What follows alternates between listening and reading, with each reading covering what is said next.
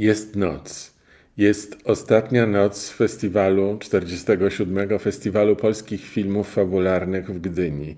Teraz zapadają decyzje, kto dostanie nagrodę. I teraz wszyscy artyści filmu, którzy zgromadzili się w Gdyni przed jutrzejszą galą rozdania nagród, y, no, mają taką nieprzespaną noc, a właściwie rozbawioną noc, bo spotykają się na licznych e, przyjęciach, bankietach, e, rozmawiają, dywagują, e, bawią się.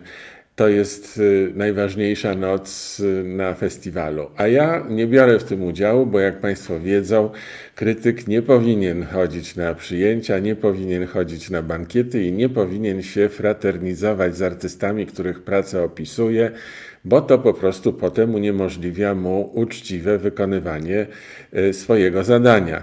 Krytyk powinien biec do domu i pisać recenzję, albo mówić recenzję, tak jak jest w moim przypadku.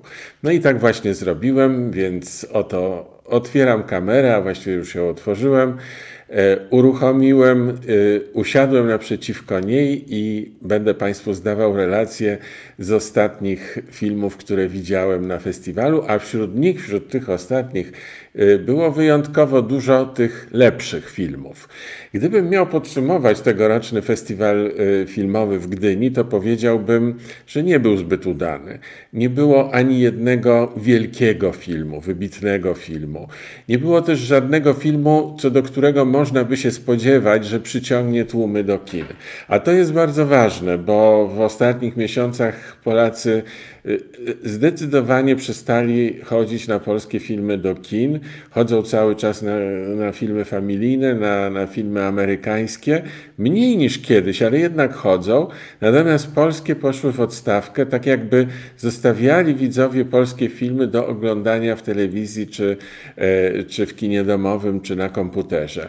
No i te filmy, które pokazano y, w tym roku w Gdyni, właśnie takie są. To znaczy, one właśnie przede wszystkim nadają się do oglądania w domu, a nie w kinie. On, to są małe filmy, kameralne, y, psychologiczne, czasem z bardzo trudnymi tematami i to takimi bardzo poniewierającymi, smutnymi, no, wręcz powodującymi depresję. To nie jest dobry wybór, moim zdaniem, programowy na czas, kiedy e, i bez filmów mamy skłonności do depresji. Brakuje e, kina, e, no nie chcę powiedzieć rozrywkowego, ale kina optymistycznego, ale kina pokazującego to, co w życiu i w świecie jest tą aktywną substancją nadającą życiu wartość i zachęcającą do tego, żeby żyć.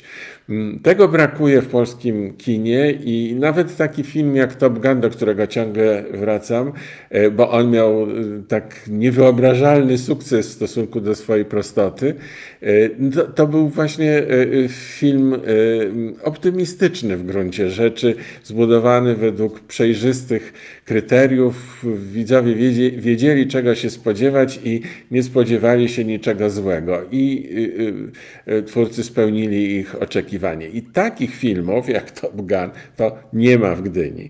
I nawet jeśli założyć, że te najbardziej komercyjne filmy, typu komedie romantyczne, typu, typu jakieś yy, sensacyjne filmy, one w ogóle nie trafiają do Gdyni, one nie są wybierane do konkursu, e, a mogą przyciągnąć widzów do kin, chociaż coraz słabiej to im się udaje ostatnio, to jednak smutne jest, że wśród tych filmów, czy to y, komediowych, czy sensacyjnych, żaden nie okazał się na tyle wartościowy artystycznie, żeby mógł być wcielony, żeby mógł być zaproszony do konkursu głównego w Gdyni. To też świadczy o jakości tej produkcji. Krótko mówiąc, mm, i z jednej, i z drugiej strony nie ma powodu do wielkich, y, y, do, do wielkich mm, optymizmów. Raczej to jest taki moment przestoju. Mówiłem już w, w jednym z poprzednich e, e, w jednej z poprzednich wideorecenzji, że e, te filmy, które nastawione były na duży sukces, na takie poruszenie, odwołanie się do, do patriotyzmu, takie filmy jak Orzeł, Ostatni Patrol, czy mm, Orlęta, mm, Grodno 39, czy Broad Peak, E, one się okazały przestrzelone. E, to znaczy duży, duży wysiłek inscenizacyjny, słabe bardzo scenariusze we wszystkich przypadkach, tych, które wymieniłem, e, i w gruncie rzeczy nudne filmy, które no, które są rozczarowaniem po prostu. Czasem bardzo dużym, tak jak w przypadku Orła, czasem trochę mniej, e, e, e, mniejszym, jak w przypadku Broad Peak, ale również są to filmy po prostu bez dobrego scenariusza, który by trzymał w napięciu. One nie trzymają w napięciu, one a jak nie trzymają w napięciu, to nie przyciągają do kin. No, trudno. Także ten repertuar nie udał się w tym roku ten patriotyczno-historyczno no, przygodowy, mm, a y, z kolei te mniejsze filmy, o których za chwilę będę mówił, są filmami wymagającymi od widzów i skupienia, i umiejętności myślenia abstrakcyjnego, i pewnej mm, wiedzy na temat kultury i, i, takiego obycia, nie tylko z filmem, ale w ogóle e, ze sztuką, z literaturą, no, wymagają e, e, po prostu bardzo dużo od widzów i w związku z tym bardzo wielu widzów, którzy nie, nie mogą wykazać się tymi sprawnościami, będzie narzekało zwyczajnie, że to nudne, że to nie dla nich, że po co taki film. I, i tacy widzowie będą unikali tej konfrontacji. E, no więc trzy filmy wybrałem dla Państwa na, to, na tę ostatnią relację z Gdyni i to są trzy bardzo, bardzo udane filmy. Moim zdaniem trzy najlepsze filmy tegorocznego festiwalu. Najpierw Chleb i sól. To jest y, film y, według scenariusza i w reżyserii Damiana Kocura i to jest jego debiut pełnometrażowy, bo wcześniej ten reżyser tworzył filmy krótkometrażowe i wielokrotnie nagradzane na różnych festiwalach, ale film fabularny pełnometrażowy pierwszy. Moim zdaniem bardzo dobry. Ta nagroda, którą otrzymał film na festiwalu w Wenecji nie była przypadkowa. Co to jest za film? Co ciekawe, y, film, w którym występują naturszczycy. Nie ma zawodowych aktorów. On genialnie po prostu wynalazł y, tych młodych ludzi, bo, bo bohaterami są młodzi ludzie z małego miasteczka. Y, I mm, rzeczywiście wszyscy są trafieni i wszyscy grają Chciałbym powiedzieć jak zawodowcy, ale ja nie jestem pewien, czy nie lepiej niż zawodowcy, bo są w 100% wiarygodni, niczego nie udają. Po prostu tacy są i to jest wiarygodne. I ja mam skalę porównawczą, bo sporo jeżdżę teraz dzięki zainteresowaniu Państwa tym, czym, y, co robię i między innymi tymi recenzjami na YouTube i audycjami Raczek Mówi w Radiu Nowy Świat, dostaję coraz więcej zaproszeń na wieczory autorskie. Jeżdżę po Polsce, także po małych miejscowościach e, i tam odkrywam Polskę nieznaną. Gdybym się nie ruszał z Warszawy, to bym nie miał świadomości, że taka istnieje. I, e, I w związku z tym mogę powiedzieć, że rzeczywistość przedstawiona w filmie Chleb i sól jest prawdziwa. Ja doświadczyłem dokładnie takiego klimatu, spotkałem dokładnie takich samych ludzi jak ci, którzy występują e, w filmie Damiana Kocura. E, jest dwóch braci, e, którzy oba, obaj są muzykami, Tymoteusz i Jacek. I co ciekawe, to są w rzeczywistości bliźniacy, Tymoteusz Bies i Jacek Bies. E, I obaj rzeczywiście są muzykami. Także to no, nieprawdopodobne szczęście miał Damian Kocur, że ich spotkał i że obaj udali, e, okazali się utalentowani aktorsko. A więc y, starszy z braci, właśnie nie jestem pewien, czy oni są bliźniakami, czy po prostu braćmi, ale na pewno jest, na pewno jednak Tymoteusz jest starszy. I on przyjeżdża na wakacje do swojego miasteczka, a w ogóle jest już w Warszawie od jakiegoś czasu, studiuje w Akademii Muzycznej, czy teraz to się nazywa Uniwersytet Muzyczny, gra na fortepianie. No, jego młodszy brat też się uczy, ale tak jakoś Y, y, y, nie, nie wychodzi mu tak dobrze jak Tymoteuszowi, więc zaniechał właściwie praktyki i nie zdał do szkoły, więc no, jest w zawieszeniu. Jest w zawieszeniu. Tymoteusz przyjeżdża do brata, do swojej mamy, do kolegów, którzy, z którymi spędza ten czas. Czas w takim małym miasteczku spędza się na, e, na, na gadaniu, na przypadkowych jakichś e, e, spotkaniach i na wybieraniu się do restauracji, czy kawiarni, czy baru. W tym przypadku w tym miasteczku jest bar z kebabem otwarty przez Turków chyba, albo jakichś Arabów, to nie jest dokładnie powiedziane. Mm, którzy y, y, y, no, od niedawna, od kilku miesięcy prowadzą bar z kebabem. No i to jest takie miejsce spotkania młodzieży, ale także miejsce spięć pomiędzy tymi sfrustrowanymi młodymi ludźmi z miasteczka, którzy w zasadzie nie widzą dla siebie żadnej przyszłości. Nie, właściwie ani nie mają ambicji, żeby się wyrwać z tego miasteczka, ani nic w tym miasteczku ciekawego nie robią i nie, pro, nie, no nie proponują niczego, nie mają pasji żadnych. No właściwie tak z dnia na dzień żyją i, i, pielęgnują te swoje kompleksy, które wybuchają właśnie na przykład w y, konfrontacji z Mm, właścicielami baru z kebabem, którzy y, mówią po polsku, ale słabo, no ale mówią świetnie po angielsku. Za to natomiast y, ci młodzi ludzie z małego miasteczka nie mówią po angielsku, y, więc się denerwują, że, że, że ci mm, Arabowie czy Turcy no, są lepsi od nich zwyczajnie no, i jeszcze biznes prowadzą. A jeżeli tak, jeżeli są lepsi, to trzeba ich poniżyć, to trzeba ich zgnoić i trzeba ich nienawidzić. Film nie jest o ksenofobii. On jest także o ksenofobii, ale tam jest wiele innych dużych i małych problemów, które są rzeczywistością Polski, tej takiej Polski rozproszonej, tej takiej Polski, której nie widać z Warszawy.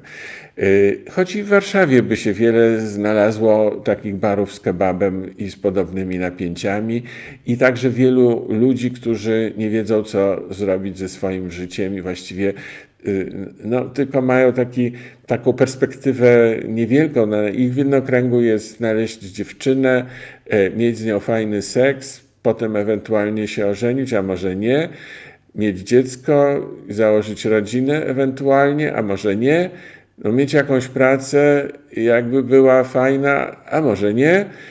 I tak to wygląda. I właściwie na tym horyzoncie nic więcej, żaden inny statek nie płynie. O tym jest chleb i sól. I jest to zrobione fantastycznie, ponieważ jest zrobione y, prostymi cięciami, czystym cięciem, chirurgicznym cięciem nożem. Y, nie, nie ma niepotrzebnych treści, nie ma takich kwaśnych klimacików i nie ma żadnej polityki i nie, nie wiem jakiego, do, jakie ma poglądy polityczne Damian Kocur i w ogóle mnie to nie obchodzi, bo w tym filmie to w ogóle nie jest ważne. O Polsce opowiedzieć dzisiaj prawdziwie, nie mówiąc ani słowa o polityce, fenomenalne. Dlatego temu filmowi przyznam dobrą ocenę, ale do tego najpierw mu potrzebna nam jest misa tybetańska, której nie ma, więc jest pusta szklanka. No i, i zobaczymy, jak dzisiaj się ona spisze. Uwaga, czas na gong. No, w miarę nawet y, y, dźwięk jest w porządku. 8 na 10 dostaje film Chleb i sól i mam nadzieję, a nawet mam pewność, że będzie ten film wśród nagrodzonych y, na festiwalu w Gdyni, bo naprawdę na to zasługuje. Kolejny z trzech filmów, które dzisiaj omawiam, to jest EO. Po polsku napisany jest ten tytuł I, O. Po angielsku napisany jest E, O. No bo po angielsku E czyta się jak I, a to jest, proszę Państwa, tytuł onomatopeja, czyli dźwiękonaśladowczy. I chodzi o, o y, po prostu odwołanie się do dźwięków, jakie wydaje osiołek, główny bohater tego filmu. Juhu! Coś takiego. Ja słabo naśladuję osiołka. E, dzisiaj e, e, w Radiu Nowy Świat przekazywałem do radia korespondencję z Gdyni. Obok mnie rozmówcą moim był Kacper Siedlecki i on z aktorskim wykształceniem, jak on i o, fantastycznie zrobił to naprawdę zupełnie jak w filmie ten osiołek właśnie, który, który jest bardzo sympatycznym bohaterem bardzo sympatycznym, choć film nie należy do bardzo sympatycznych, ale też nie jest jakimś, y, y, nie należy też do tej grupy y, depresyjnych. To jest, proszę Państwa, to tak podpowiadam, to nie jest historia osiołka, to znaczy to jest historia osiołka, która jest przypowieścią, a w przypowieści osiołek tak naprawdę znaczy dużo więcej niż osiołek. Nie chcę powiedzieć, że osiołek to ja, nie chcę powiedzieć, że osiołek to my. Nie chcę powiedzieć, że osiołki to są ludzie, a ludzie są jak osiołki. Nie. Jeżeli ktoś pójdzie aż tak daleko, to przegnie i, i proszę tak nigdy nie myśleć. A wiem, że w niektórych komentarzach jest skłonność do takiego, y, y, no, takiego z grubsza ciosania y, pewnych znaczeń metaforycznych, metafor. Metafora się nie nadaje do takiego y, y, twardego właśnie przekładania na pragmatyczne znaczenie. Metafora jest zabiegiem i elementem językowym miękkim, który ma poruszyć wyobraźnię, ma ją rozwibrować, ma spowodować, żebyśmy, żebyśmy zaczęli sobie wyobrażać różne rzeczy. Niedosłownie. Dosłowność w metaforze nie istnieje. E, no i w tym filmie też nie istnieje, więc ten osiołek, traktujmy osiołka, no bo Boże, tak jak małego księcia na przykład na małej planecie. Y, y, jak widzimy tego małego księcia na małej planecie, to wiadomo, że gdyby ta mała planeta była tak mała jak na rysunku, to on musiałby spaść z tej planety, a jednak się jakoś utrzymuje. No właśnie to na tym polega dosłownie, nie można tego traktować.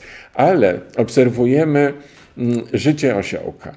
E, osiołka, który ma e, szczęśliwsze i, i, i, mniej szczęśliwe momenty w życiu.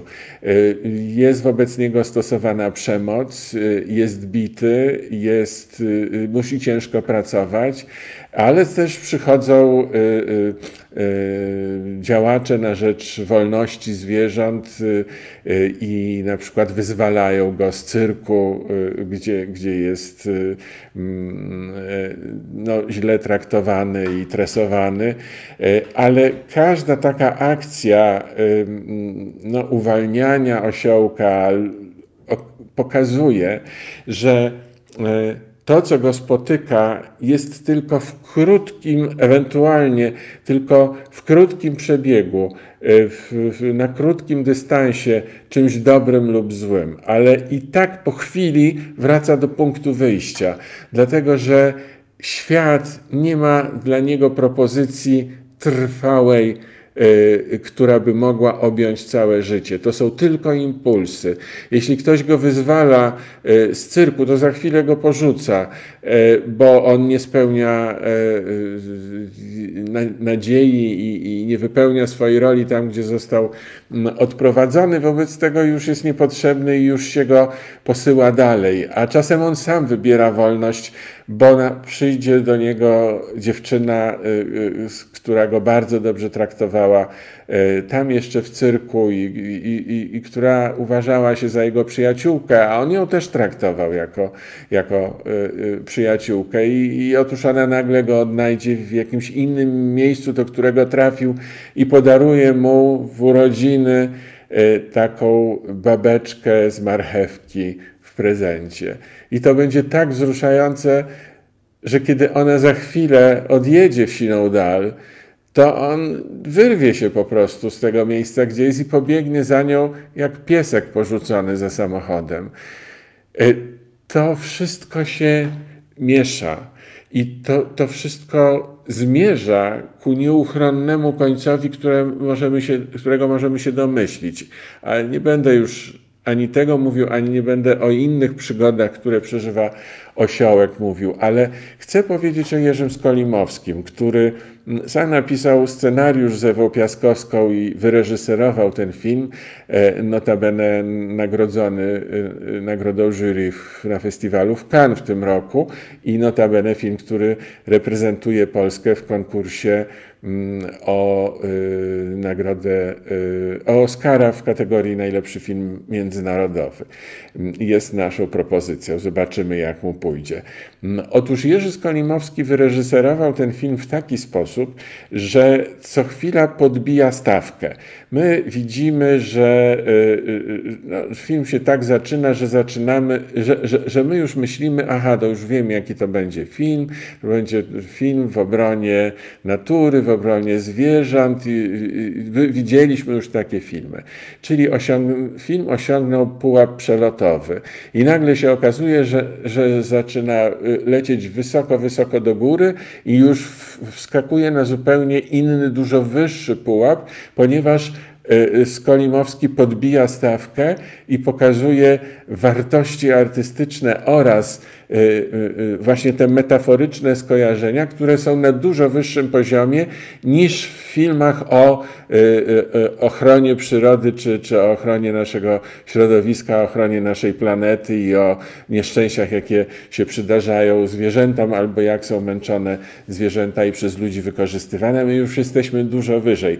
I kiedy już lecimy na nowym pułapie, mm, który osiągnęliśmy, pułap wysokości przelotowej, to się okazuje, że, że Skolimowski znowu ciągnie stery do, do siebie i znowu samolot leci jeszcze dalej do góry i jeszcze jesteśmy wyżej, bo to jest po prostu tak skonstruowane i tak zrobione, że, że widać rękę mistrza, że widać rękę człowieka, który doskonale umie się posługiwać narzędziami reżyserii filmowej. Podkreślam tutaj, bo rzadko mamy do czynienia y, z taką fachowością w reżyserii, jak właśnie w przypadku filmu i o Jerzy, y, Jerzego Skolimowskiego. I temu filmowi znowu dam wysoką ocenę. Najpierw będzie gong, uwaga, i potem drugi raz 8 na 10. Uprzedzam, to jest film, który będzie wyświetlany prawdopodobnie w kinach studyjnych, a jeżeli trafi do multiplexów, to do najmniejszych sal. Nie bez powodu. On wymaga wyrobienia, on wymaga erudycji filmowej, on wymaga no, wzniesienia się trochę ponad doraźność i pragmatyzm. I y, i odczytania, proszę odczytać ten film tak, jak się odczytuje Małego Księcia, y, czytając tę książeczkę. Bo to jest mniej więcej y, ten rodzaj metafory. I wtedy osiołek okaże się kimś bardzo bliskim i bardzo dla nas ważnym. I jeszcze jest trzeci film, o którym chciałem powiedzieć. Mm, I znowu film, który warto zobaczyć, to jest The Silent Twins, e, czyli Milczące Bliźniaczki. E, film polski, ale zrealizowany z aktorami e, zagranicznymi w reżyserii Agnieszki Smoczyńskiej. Film też był pokazywany na festiwalu w Cannes i jest zainteresowanie zagranicy tym filmem. Oparty jest na książce Marjorie Wallace, y, właśnie Milczące Bliźniaczki, opisującej prawdziwe wydarzenia. Mianowicie były takie bliźniaczki, dziewczyny, które, y, no, które postanowiły sobie, że nie będą się odzywać. One się komunikowały tylko ze sobą.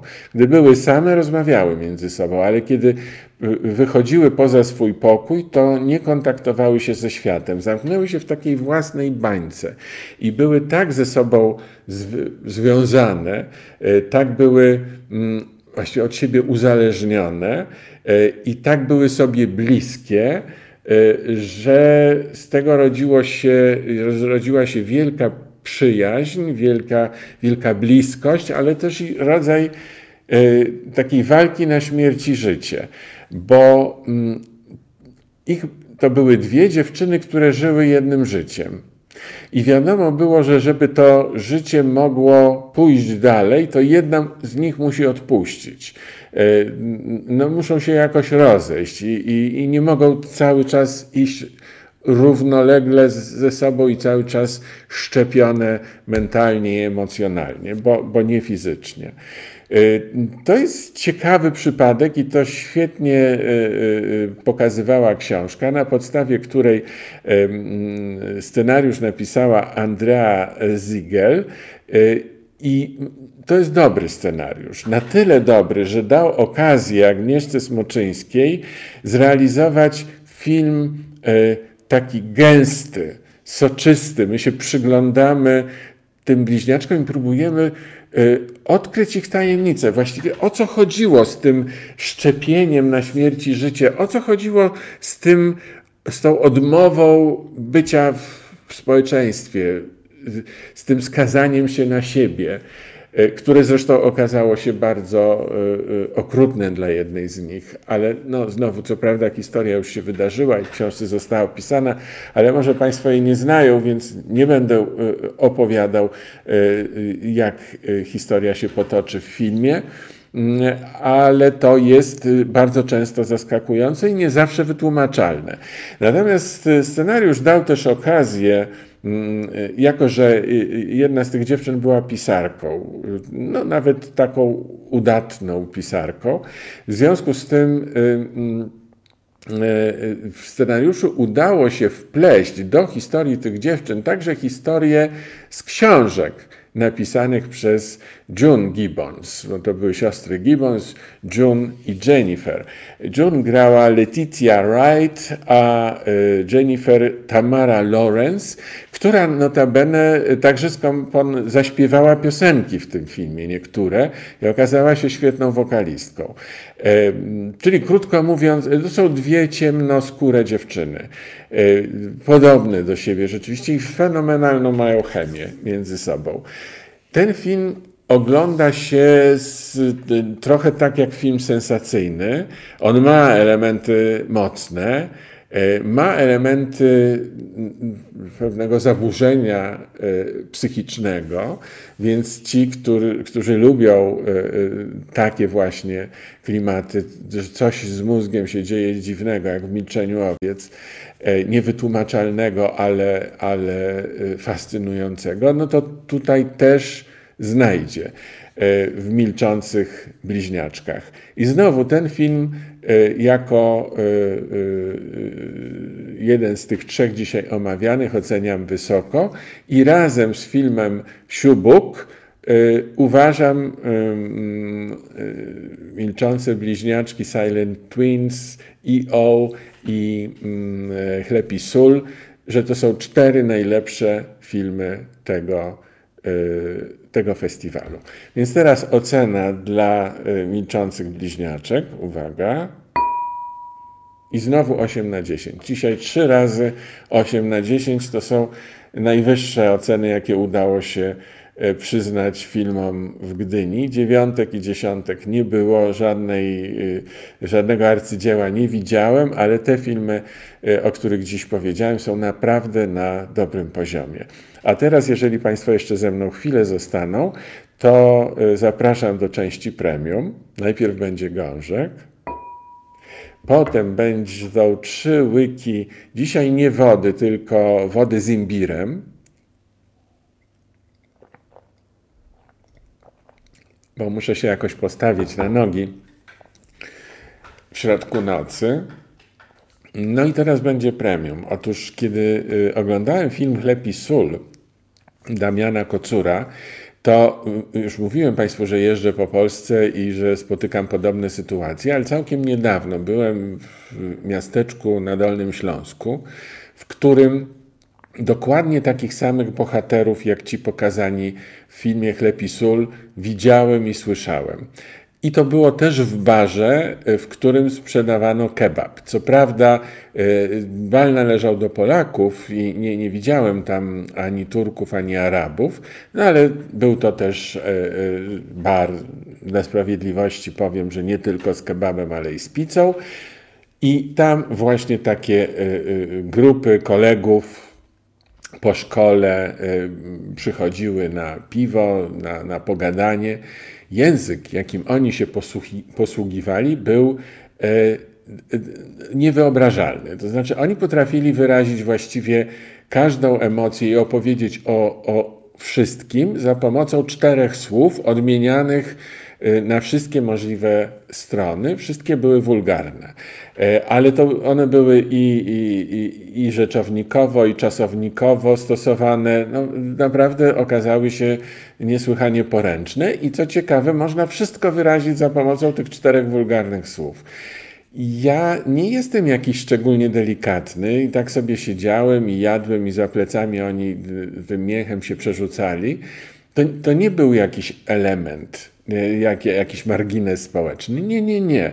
Spojrzałem na nich, to byli po prostu normalni młodzi chłopcy, którzy wyszli ze szkoły i umawiali się na piłę i naprawdę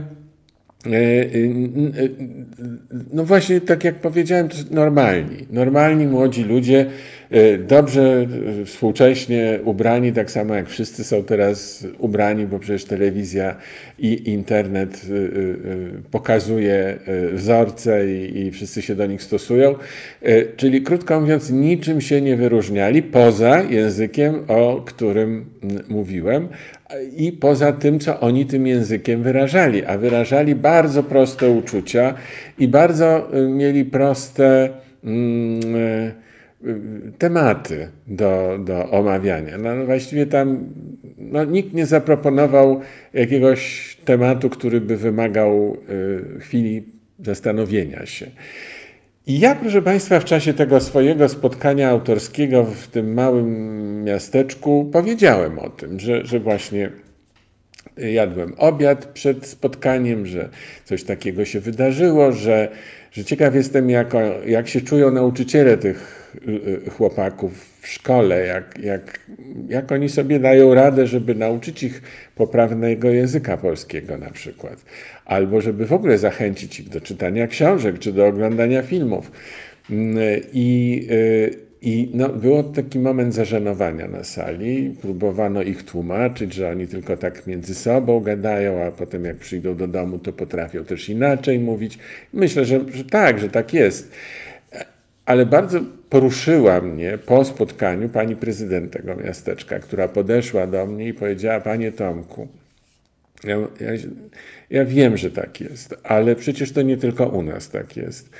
I, I, tak mi zależy bardzo, żeby Pan nie zapamiętał naszego miasta tylko z tego, co, co tam w tym barze pan, y, y, czego Pan był świadkiem bo u nas też są inni ludzie i też mamy swoje pasje i mamy swoje, tu wiele rzeczy fajnych się dzieje, żeby pan, w Pana głowie to nie zostało, że, że to miasto to, to, to właśnie tamto doświadczenie. I ja jej obiecałem, że tak będzie. Dlatego dzisiaj nie wymieniłem y, nazwy tego miasta i nigdy nie wymienię i, y, i to nie będzie opowieść o tym miasteczku, tylko to będzie opowieść o pewnym zjawisku. I w filmie Chleb i sól zostało to fantastycznie pokazane. Zostało też świetnie pokazane, jak y, w pewnym momencie y, bohaterowie trafiają y, kolejny raz do tego baru z kebabem i rozmawiają z tymi właścicielami i nasz główny bohater, czyli Tymoteusz Bies, znaczy gra go Tymoteusz Bies, pyta go, a jak ty masz na imię? Ja mam Tymek, a ty? A on mówi Józef, y, czyli Józef. No Józef właściwie, ale, no ale po naszemu Józef. I wtedy sobie przypomniałem, że przecież ja chodziłem do Barbera, e, który jest Irakijczykiem i który mieszka w Polsce już od dawna i też ma na imię Józef. I rozmawiałem z nim trochę, jak trafił do Polski, i, i on tak troszkę zniekształca język polski, ale generalnie mówi y, na tyle dobrze, że możemy mówić po polsku y, y, i świetnie się rozumiemy. No i w pewnym momencie, kiedy, no jak to barber, już brodę podszczyk, ale jeszcze tu chciał mi na szyi wygolić szyję i mówi masinką czy bzitwą? Ja mówię, tak się spojrzałem na niego i myślę sobie, kurczę, maszynką. A on mówi, dobrze, nikt nie chce bzitwą. No to taka jest prawda, boimy się jednak.